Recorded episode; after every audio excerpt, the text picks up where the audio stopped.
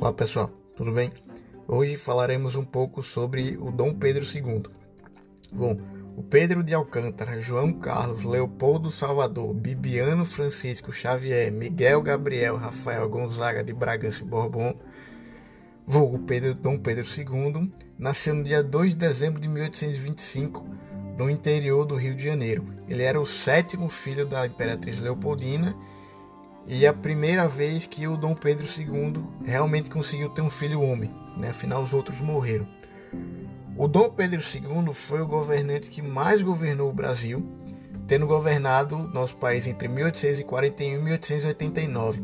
Foram quase 50 anos de governo. Né?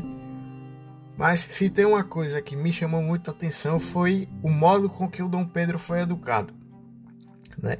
Em 1831, antes da abdicação do Dom Pedro I, ele nomeou José Bonifácio como o tutor do Dom Pedro II. Né? E apesar de ter exercido por muito pouco tempo esse cargo, eu acho que foi o suficiente para criar no menino o amor que o Pedro viria a ter tanto pelas, tanto pelas artes quanto pelas ciências, e o amor que ele viria a ter pelo Brasil.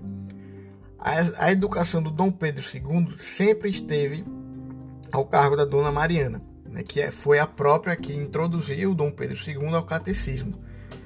O Dom Pedro II afirma que ouviu seu pai dizer que ele, o Dom Pedro I e o Dom Miguel deveriam ser os últimos malcriados da família. Né?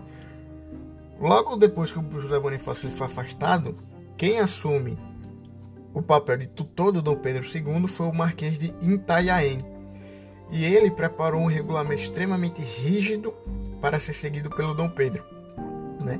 De todos os hábitos que o Marquês tentou implantar no Dom Pedro, ele só não conseguiu um, que era justamente o hábito de não comer muito.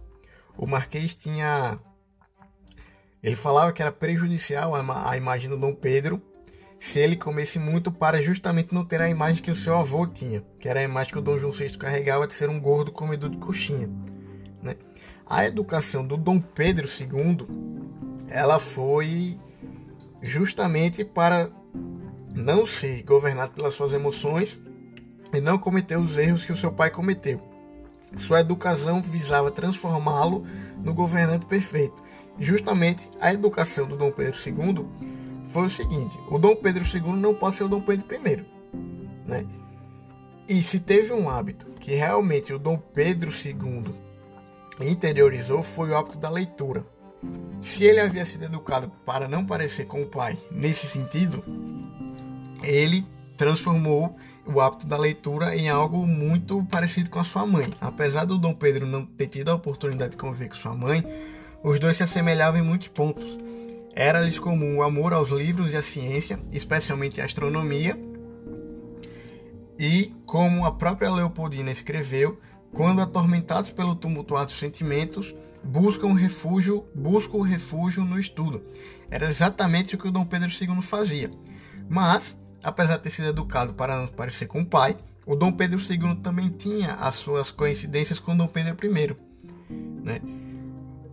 O Dom Pedro II fervia, dentro dele também ferviam as paixões, se não tão grandes quanto a do pai, pelo menos semelhantes a elas.